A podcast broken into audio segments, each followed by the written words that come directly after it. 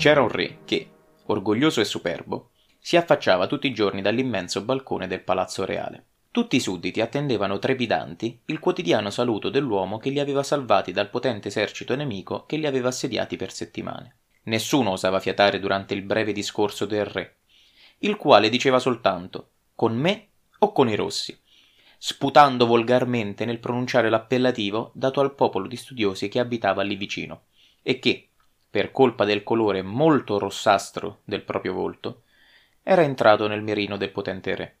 A forza di studiare una forte luce calda che proveniva da una gemma, questi avevano sviluppato la particolarità che li contraddistingueva, ma non facevano del male a nessuno.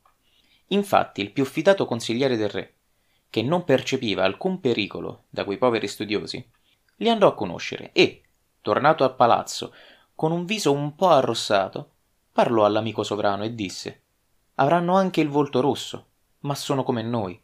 Amano, cantano, ballano, mangiano e persino respirano come noi.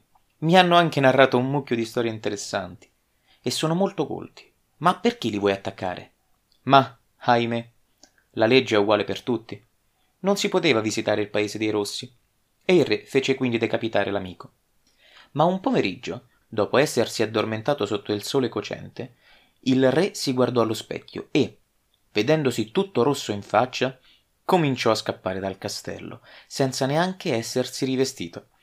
E corse per giorni, nudo e disperato, inseguito da quel suo popolo così tanto indottrinato che non lo riconobbe come il proprio sovrano, ma lo cacciò con forconi e coltelli, al grido a morte il rosso. Non sai cosa intendo con tutto questo? Abbi pazienza, lo scoprirai presto.